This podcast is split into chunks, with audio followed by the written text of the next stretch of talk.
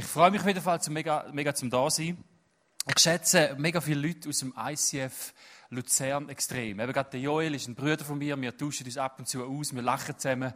Wir visionieren zusammen und äh, inspirieren einander. Oder er mich. Ich weiß nicht, wie ich auch, aber er mich auf jeden Fall. Und äh, darum, ich fühle mich mega, mega verbunden mit euch im ICF in Luzern. Fühle mich auch verbunden mit dem ICF Movement allgemein. Ich bin nie ein Teil von einem ICF, aber ähm, das ICF hat mir in meinem persönlichen Leben oder auch in meinem Leben als Pastor, als Gemeindeleiter, hat es mich schon oft inspiriert und herausgefordert und hat mir sehr, sehr viel auf den Weg mitgegeben. Also merci vielmal ICF für alles, was ihr tut, hier in Luzern und in der ganzen Schweiz, in ganz Europa.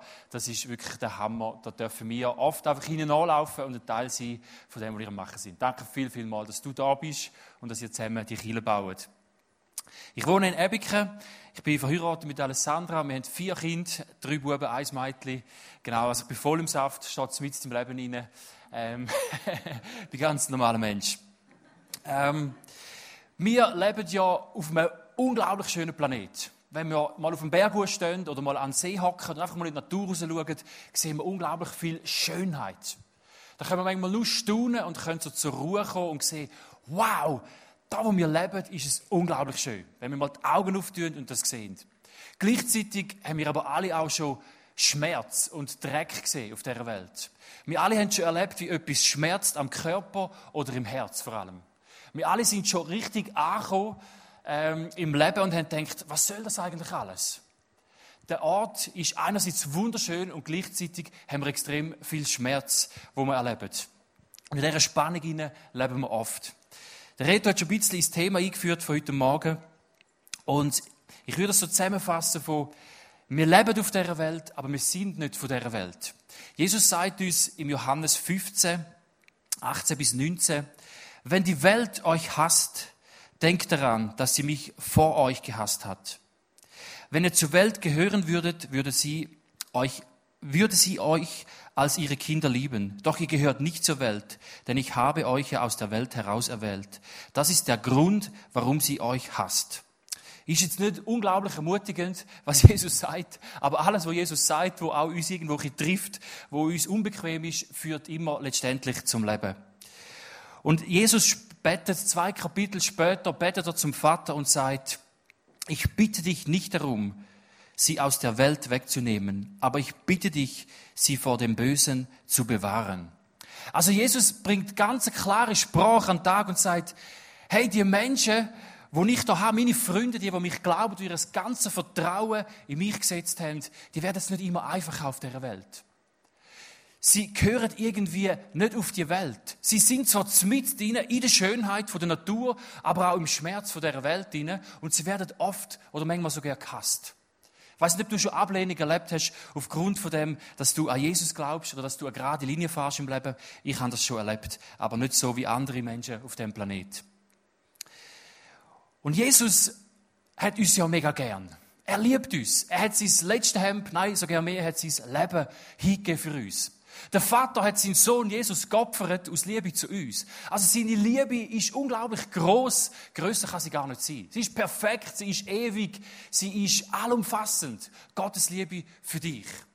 Und trotzdem sagt Jesus, wo alle Macht hat im Himmel und auf Erde, bittet nicht der Vater, nimm meine Freunde, die ich so unglaublich gern habe, aus der Welt, sondern er sagt, nein, ich bitte dich nicht, dass du sie aus der Welt lässt, nimmst, sondern dass du sie drin lässt, dass sie drin bleiben. Aber ich bitte dich, dass du sie bewahrst. Ich bitte dich, dass du sie vom Bösen bewahrst. Das ist das Herz von Jesus. Also Jesus liebt uns. Er leidet mit uns mit. Er hat selber gelitten und gleichzeitig sagt er, ich will, dass ihr genau in dieser Welt steht. Mitten in dem Schmerz steht. Dass ihr nicht immer am Ufer vom Luzerner See hocken und die Schönheit anschauen, sondern dass ihr mitten in dieser Welt sind und auch Herausforderungen habt. Jesus lädt uns in dem rein. In Matthäus 10, 16 braucht er noch eine krassere Sprache und sagt, ich sende euch wie Schöf unter die Wölfe. Oder ein Wolf reißt mehrere Schöfe. Das ist ein unglaublich krasses Bild. Und Jesus sagt, ich sende euch wie Schöf unter die Wölfe. Das macht irgendwie total keinen Sinn. Ich meine, welcher liebend Gott kann das eigentlich machen? Welcher liebend Gott kann sagen, hey, ich sende dich als ein Schaf unter Wölfe. Aber Jesus Er vertraut dem Vater, dass er die Schaf unter den Wölfen vor dem Bösen bewahrt. Und in dieser Spannung leben wir. In dieser Spannung leben wir, leben du und ich. Wir sind auf dieser Welt und Gott hat etwas vor mit uns. Er lässt uns auf dieser Welt sein, weil er etwas vorhat mit uns. Weil er einen Plan hat mit deinem Leben. Weil er will, dass dieses Leben einen Impact hat in andere Leben hinein, einen positiven. Er will etwas mit dir erreichen. Ein Mann aus dem Alten Testament, wo mich in den letzten Jahren begleitet hat, glaube ich, hat das perfekt gelebt. Das in der Welt leben, voll dort sein und gleichzeitig nicht von dieser Welt bestimmt sein. Nicht die Identität aus dieser Welt rauszuhaben und nicht zu hören, was die eigentlich von einem wollen. Der Daniel ist es. Der Daniel ist ein Mann aus dem Alten Testament, der einen perfekten Lebenslauf hat. Wir finden keinen Fehler den er gemacht hat. Er, ist, er scheint so, als wäre er charakterlich, von seiner Persönlichkeit eine unglaublich geniale Person gewesen.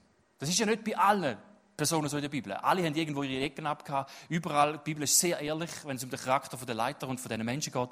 Aber der Daniel sticht so raus als einer, der keinen Makel hat. Die Bibel sagt, körperlich hat er keinen Fehler gehabt, so wie der Joel Sutter. Er hat gut ausgesehen eine umfangreiche Bildung, es passt wirklich extrem auf die Joel. Schnelle Auffassungsgabe, passt gerade auch noch, wahnsinnig. Das sagt uns die Bibel über Daniel. Am Daniel sein Schicksal ist aber dass er verschleppt worden ist auf Babel. Er ist verschleppt worden. Er ist, ähm, er ist versklavt worden. Er ist geholt worden. Mit anderen zusammen hat seine Heimat müssen verloren. Er hat nicht gar kein Flüchtling, sondern er ist geholt worden als Sklave. Er ist ein Fremdling in einer neuen Kultur, in einer ganz anderen Kultur und hat dort müssen leben.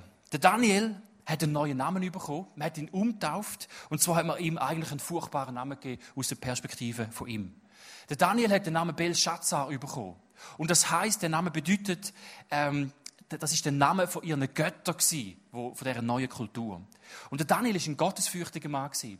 Also wenn du Jesus im Herz hast, musst du dir vorstellen, dass man dir, wenn man dir einen neuen Namen würde geben und dir würde sagen, du bist von jetzt an, wir nennen dich Buddha oder wir nennen dich Mohammed. Das wäre eine Beleidigung. Das wäre irgendwo schwierig. Das wärst nicht du. Das bist nicht du, wo du willst sein. Das wäre etwas, wo wir zu kämpfen hätten damit. Und in dieser Zeit ist das noch viel krasser gewesen. Da hat man sich viel mehr über den Namen identifiziert und die Eltern haben sich mehr überlegt, wie das Kind soll heißen, aufgrund der Bedeutung und nicht aufgrund vom Klang. Am Daniel seine Früchte in dieser ganzen Geschichte, in dem ganzen Lied sind unglaublich. Der Daniel hat während vier Königen hat er dient und ist ein Teil von dieser, von dieser, von dem, äh, von dieser Gesellschaft. Vier verschiedene Könige sind an ihm vorbeigezogen und drei, mit drei von diesen vier Königen hat er eine persönliche Begegnung gehabt. Und die persönliche Begegnung ist nicht geblieben zwischen dem Daniel und dem König, sondern die persönliche Begegnung, die der Daniel hatte mit, den, mit diesen Königen, ist immer gewesen, dass Gott etwas Krasses gemacht hat. Dass die Könige selber eine Begegnung haben mit Gott.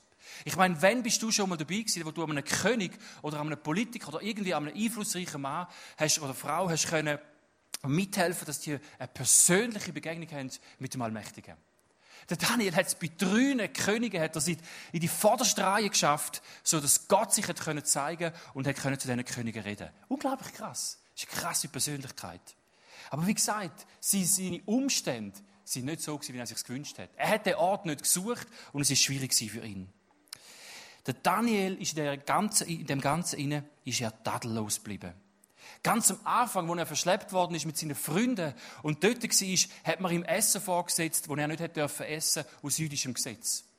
Und ich weiß nicht, wenn du wirst verschleppt werden, fremde Menschen holen dich ab mit der Waffe, sie tun dich in einen Raum hinein, du wirst irgendwie ausgewählt für irgendeine komische Arbeit, wo du nicht ganz weißt, was auf dich zukommt, und dann stellt man dir Essen her, und du sagst, hey, das entspricht nicht dem, wo, ähm, wo ich darf essen darf. Das entspricht nicht meiner Vorstellung. Ob du dann wirst sagen, hey, sorry, Freunde, äh, oder Freunde finden, ich gebe es euch zurück, ich will nicht von dem essen. Er ist, wir sehen, der Daniel hat sich nicht beeindrucken lassen von diesen Menschen, von diesen Umständen, von dem Druck, der auf seinem Leben geherrscht hat. Er ist standhaft gewesen. Wo der Daniel Karriere gemacht hat und der vierte König von diesen, von diesen vier am, am, an der Macht war, ist es immer schlimmer geworden. Der Daniel ist so gesegnet von Gott. Alle haben ihn kennt, er hat eine riesige Verantwortung gehabt, es sind, glaube ich, zwei äh, Mitverantwortungsträger auf der gleichen Stufe wie er und hat mit denen regiert. Der Daniel ist Chef über das Gebiet und das Gebiet hat floriert und hat offensichtlich hat man gemerkt, da ist irgendwie etwas Übernatürliches. Weil sie haben ihm auch immer wieder gesagt, Daniel, ähm, du hast den Namen von unseren, von unseren Göttern. Sie haben nicht einfach gefunden, komm, das ist jetzt irgendeiner, wir geben dem mal den Namen von unseren Göttern, sondern wir geben dem, wo wir sehen, da ist irgendetwas Göttliches, haben sie den Namen von ihren Göttern übergestülpt. Also, das ist eigentlich ein Ehr gewesen. Aus Perspektive von diesen Babylonier ist das ein Ehr gewesen für den Daniel. Aber für den Daniel muss es schrecklich gewesen sein, den neuen Namen zu tragen. Aber man hat gesehen, alle haben es gewusst, der Daniel ist gesegnet. Und etwas Gewaltiges geht durch sein Leben. Und dann seine Mitstreiter, seine Konkurrenten, haben einen fiesen Plan gemacht. Die sind extrem fies geworden. Sie haben gewusst, dass der Daniel mit Gott connected ist und regelmäßig bettet. Auch in der Öffentlichkeit bettet. Und sie haben das Gesetz eingeführt, haben den König hintergangen, haben eine Hintertür gefunden, dass der König ein neues Gesetz einführt und gesagt, es darf keiner mehr jemand anders anbeten als der König selber. Das Gesetz ist durchgekommen, sie hat im ganzen Land hat man es verkündigt und der Daniel auf seiner höheren, einflussreichen Position gehört das, dass er nicht mehr darf zu seinem Gott beten. Und der Daniel bis zu dem Tag an jeden Tag öffentlich betet. Stell dir das mal vor. Alle kennen dich. In ganz Luzern, in der ganzen Zentralschweiz, in der ganzen Schweiz wissen alle, wer du bist. Was du lebst, was du glaubst, dass du dreimal am Tag bettest. Und dann kommt ein neues Gesetz, dass das verboten ist. Von jetzt an darfst du nicht mehr. Das ist eine klare Verfolgung. Und nicht einfach nur 10 Franken Bus ist die Folge, sondern der Tod, wer es trotzdem macht. Alle kennen dich. Alle wissen es. Und alle haben gedacht, was macht jetzt der Daniel? Im Blick 20 Minuten, alle haben darüber geschrieben, wie wird Daniel reagieren?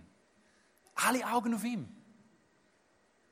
Ich weiß nicht, ob wir uns das vorstellen können. Ich weiß nicht, ob wir ehrlich genug sind zu uns selber, zum zu sagen, die meisten von uns hätten wahrscheinlich gekuscht und hätten irgendwie den Ringer Weg gewählt. Wir hätten irgendwie gesagt, ja, komm, es muss ja nicht unbedingt öffentlich sein. Ja, komm, ich kannst ja in der stillen Kammer beten. Es gibt ja auch Bibelstellen, die über die stille Kammer spricht. Hey, komm, wir ziehen uns zurück, wir beten in der stillen Kammer jetzt. Nein, das ist alles, ja, ich meine, ob jetzt Gott ob jetzt die Leute wissen, dass ich noch bete, ich kann ja innerlich beten, so dass niemand merkt, dass niemand hört. Ja, ich kann ja einen Kompromiss eingehen. Ich meine das Schicksal, das ich erlebt habe. Ich meine den Schmerz, den mein ganzes Leben aushalten musste. Ja, komm, ich mache einen Kompromiss. Gott, ich sehe, du segnest mich, du stellst dich ja irgendwie zu mir. Du hast mich ja nicht vergessen, das weiß ich. Und darum, komm, ich mache einen kleinen Kompromiss. Ach komm, es ist einfacher. Weißt, ich bin an einer einflussreichen Position. Ich könnte ja, stell dir vor, ich würde die Position verlieren, dann könnte ich ja dein Reich in diesem Bereich nicht mehr leben. Ja, komm, ich glaube, es ist gescheiter, wenn ich einen Kompromiss mache. Es ist gescheiter, wenn ich ein bisschen in Ecke stehe und mal ein warte, bis sich die ganze Geschichte beruhigt hat. Komm, lass uns mal ein bisschen zurückstehen. Ja, nicht zu fest, nicht steil, hm, nicht zu öffentlich. Nein, das muss niemand wissen. Kennen Sie die Gedanken? Ich kenne sie. Ich kenne Angst extrem gut in meinem Leben. Ich bin als ein scheucher Mensch auf die Welt gekommen. Ich meine, ich bin aus meiner Mutter rausgekommen und habe die Hebamme gesehen und ich bin gerade rot angelaufen. Das ist wirklich, ich bin sehr scheu auf die Welt gekommen. Ich kenne es, dass, es, dass ich kusche, dass ich mich an der Wand nachschleiche und so weiter. Gott hat extrem viel gemacht in meinem Leben.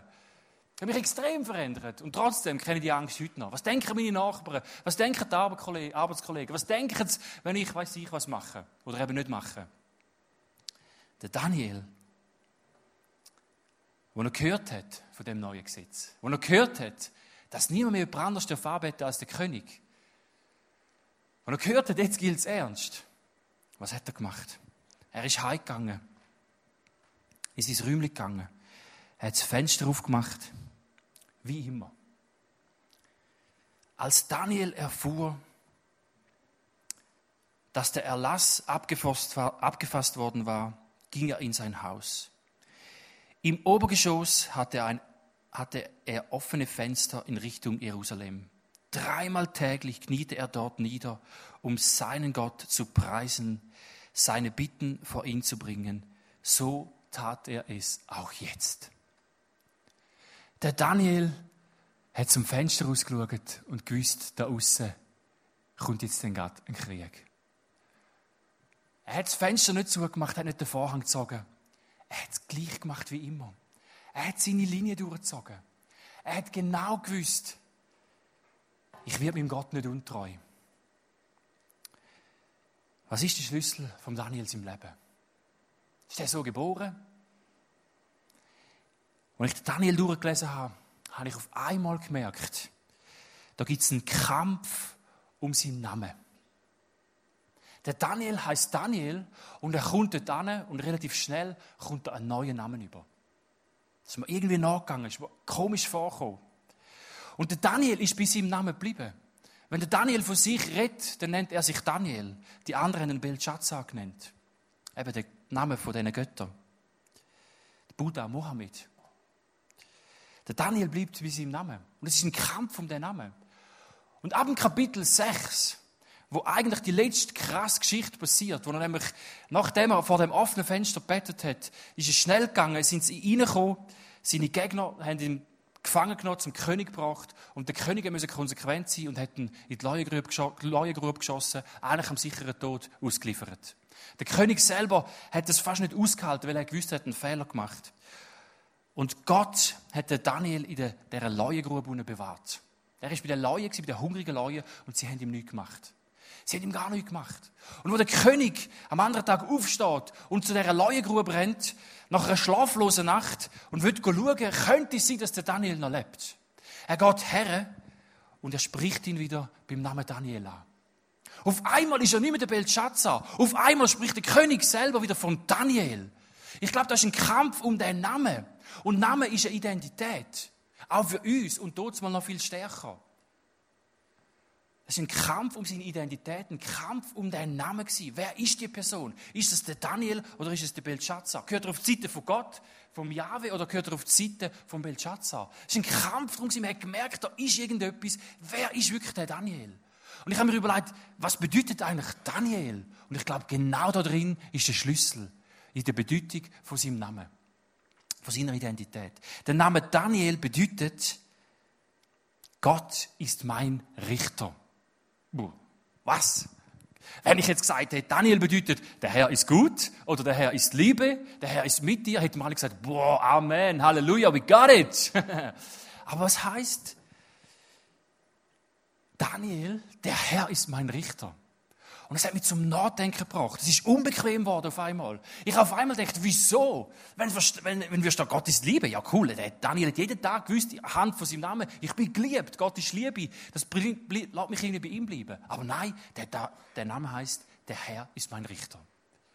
Aber als ich darüber nachgestudiert habe und die unbequeme Tatsache über meinem Geist äh, brüten lassen und, und das sinken lassen habe, habe ich auf einmal gemerkt, da ist ein unglaublich großer Schatz drin, mir im Leben nochmal einen neuen Schub gegeben hat. Ich glaube, dass wir ein bisschen eine Schlagseite haben, wenn wir über Gott nachdenken, dass wir oft einfach immer über so die Liebe und die Liebe auch selber fühlen, dass wir so ihn anschauen, ja, Gott ist gut, er ist immer für mich und all das. Und das stimmt. Ich nehme kein Silbe weg von dem. Gott ist für uns, Gott ist Liebe. Er hat alles im Griff. Er ist da, er ist näher, wir haben Intimität. Alles kein Thema. Aber es gibt eine neue Seite, oder es gibt eine Seite, wo man leicht vergessen hat. Nämlich, der Herr ist mein Richter. Ja, okay, das ist das Alte Testament, das können wir eh nicht ganz draus. Wir haben das Gefühl, im Alten Testament und im Neuen Testament haben wir irgendwie zwei verschiedene Götter oder irgendwie hat sich da etwas geändert. Aber auch im Neuen Testament begegnen wir dem Gott als ein Richter. Nämlich sagt Paulus im 2. Timotheus 4, Vers 7, heißt es, ich habe einen guten Kampf gekämpft und habe das Ziel erreicht. Den Glauben habe ich unversehrt bewahrt, so wie auch der Daniel.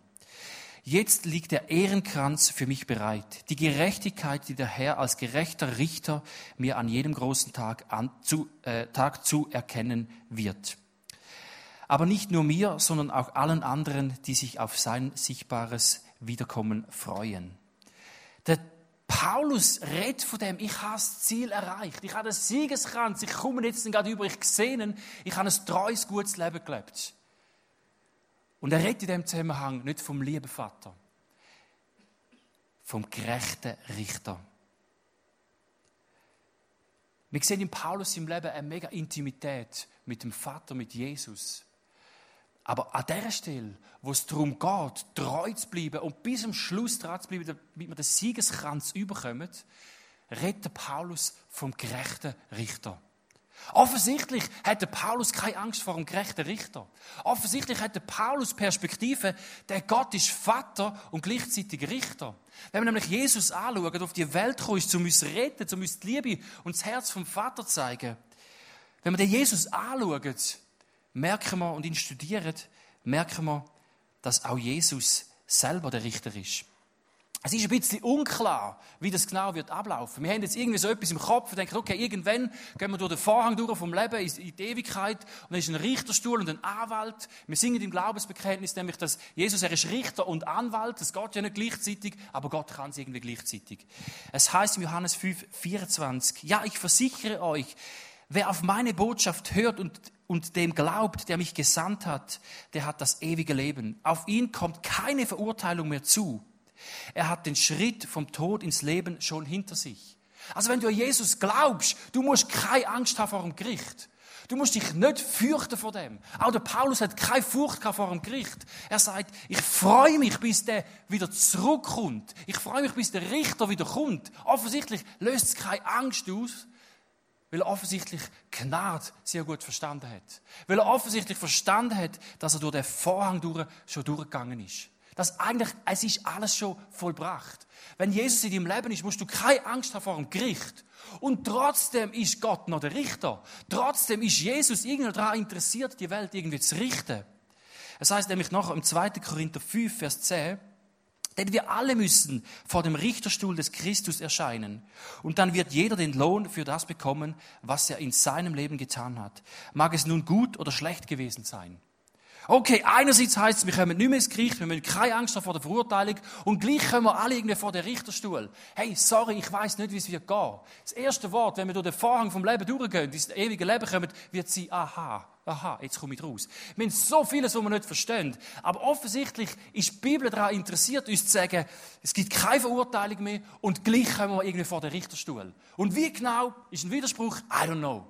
Gott kann es irgendwie der Aspekt, dass Gott uns irgendwie richtet, ist trotzdem da. Und ich will heute Morgen null Druck oder irgendwie Angst machen. Ich möchte einfach eine Perspektive aufzeigen und sagen, hey, da ist ein Gott, wo irgendwie auch daran interessiert ist, dass wir wirklich echt bei ihm bleiben. Da ist ein Gott da, wo an Gerechtigkeit interessiert ist. Und das macht mich demütig. Das macht mich irgendwie auch ein bisschen überleiter. Das lässt mich mich selber reflektieren. Wenn ich irgendwie vor dem Richterstuhl irgendeines Tages muss erscheinen, dann will ich jetzt die richtigen Entscheidungen treffen. Dann will ich jetzt ein Mann sein, der standhaft ist. Dann will ich jetzt einer sein, der nicht einfach irgendwie kruscht, wenn irgendwie, äh, wenn irgendwie der Druck wieder auf mich zukommt. Ich will ein Mann sein, der standhaft ist. Und ich bin sicher, du willst eine Frau sein oder ein Mann sein, der standhaft ist. Ich bin sicher, dass du das Leben enden und dass die Leute am Schluss sagen, wow, das war eine krasse Person gewesen. Niemand wird am Schluss sagen, wie viel Geld das du hast. Die Leute werden am Schluss von deinem Leben sagen, bist du standhaft oder nicht? Hast du eine Linie gehabt oder nicht? Sie werden dich aufgrund von deinen Heldentaten beurteilen und nicht aufgrund von deinem Bankkonto. Nicht aufgrund von deiner Beliebtheit, sondern aufgrund von deinen Heldentaten wird man dich schlussendlich wird man dich, äh, beurteilen. Und Gott sowieso. Mich hat das in meinem Leben einfach nochmal gestromt. Und ich habe gemerkt, ich muss mich 100% fokussieren auf Jesus Christus. Es gibt keinen anderen Weg dabei, weil er ist der, wo mich befreit von meiner Schuld. Er ist der, wo mir ein neues Leben gibt. Er ist der, wo, mir, wo mich befreit hat aus Pornografie, aus meiner sexuellen Sucht. Er ist meine Lösung, meine einzige Rettung, um mein Leben einigermaßen richtig leben. Und gleichzeitig ist er da und ist immer noch an Gerechtigkeit interessiert. Ist immer noch da, wo irgendwer sagt, hey, schlussendlich schauen wir nochmal über alles durch. Weißt du, es gibt nur einen einzigen, wo ich mein ganzes Leben, meine ganze Blackbox einmal will anlegen und alles will erzählen. Ich will nur mit einem, die ganze, den ganzen Film von meinem ganzen Leben, wo all meine Gedanken bei den Untertiteln drauf sind, ich will nur mit einem den Film anschauen. Mit Jesus Christus. Weil ich weiß, dass er der ist, der mich erlöst hat. Weil ich weiß, dass er der ist, der gestorben ist für mich und mich frei gemacht hat. Und trotzdem sind die Untertitel auf meinem Lebensfilm irgendwo da, von meinen Gedanken und von meinen Taten. Und ich will es nur mit einmal schauen.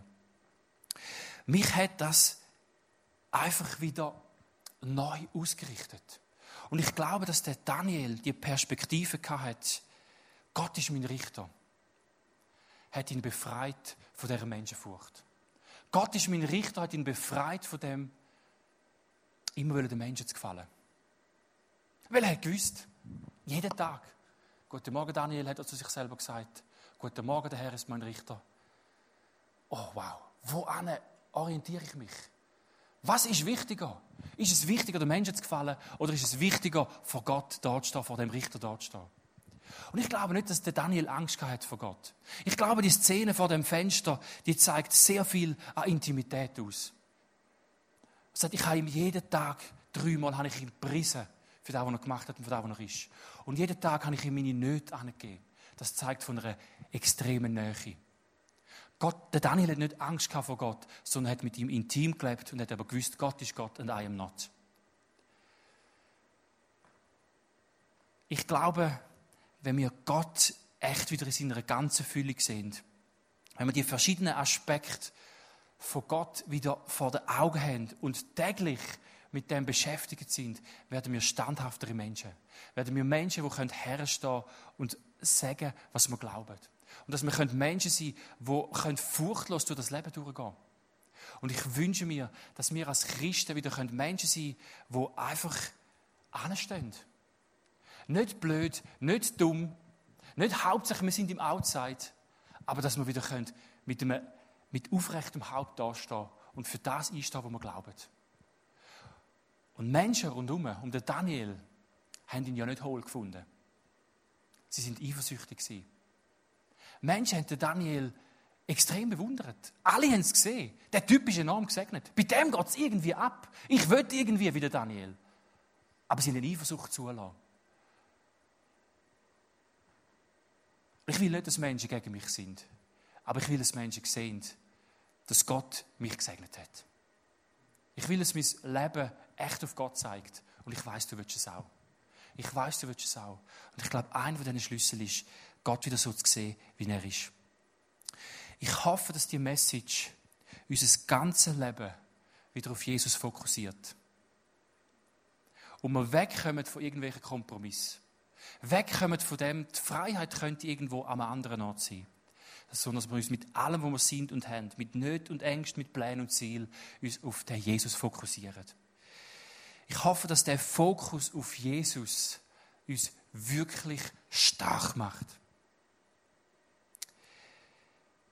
Ich hoffe, dass der Fokus auf Jesus unser Leben schenkt, wo unsere Welt, unser Umfeld positiv prägt. Dass Menschen echt Jesus sehen in deinem Leben. Lass uns zusammen aufstehen und beten, dass Gott sich uns so zeigt, wie er wirklich ist.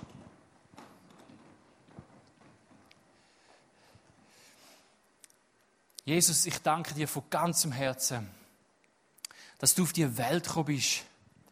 Ich danke dir, Vater, dass du deinen Sohn gesendet hast auf die Welt, weil du die Welt so sehr geliebt hast. Ich danke dir, dass wir nicht eine Furcht haben müssen, in dem Sinne, dass wir davor rennen von dir, sondern dass wir vor dir sein können. Und für uns ist es irgendwie paradox. Einerseits die, du bist Richter und du bist Anwalt, du bist König und du bist liebender Vater. Das ist für uns paradox und schwierig zu verstehen. Aber ich glaube, der liegt ein Schlüssel. Und ich bitte dich, Heiliger Geist, dass du uns heute Morgen einfach den Jesus und den Vater nochmal neu vorstellst.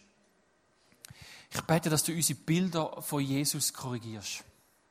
Dort, wo wir einseitig geworden sind, bete ich, dass du unsere Bilder korrigierst. Dass wir zu Männern und Frauen werden, die standhaft sind, die den Siegeskranz überkommen.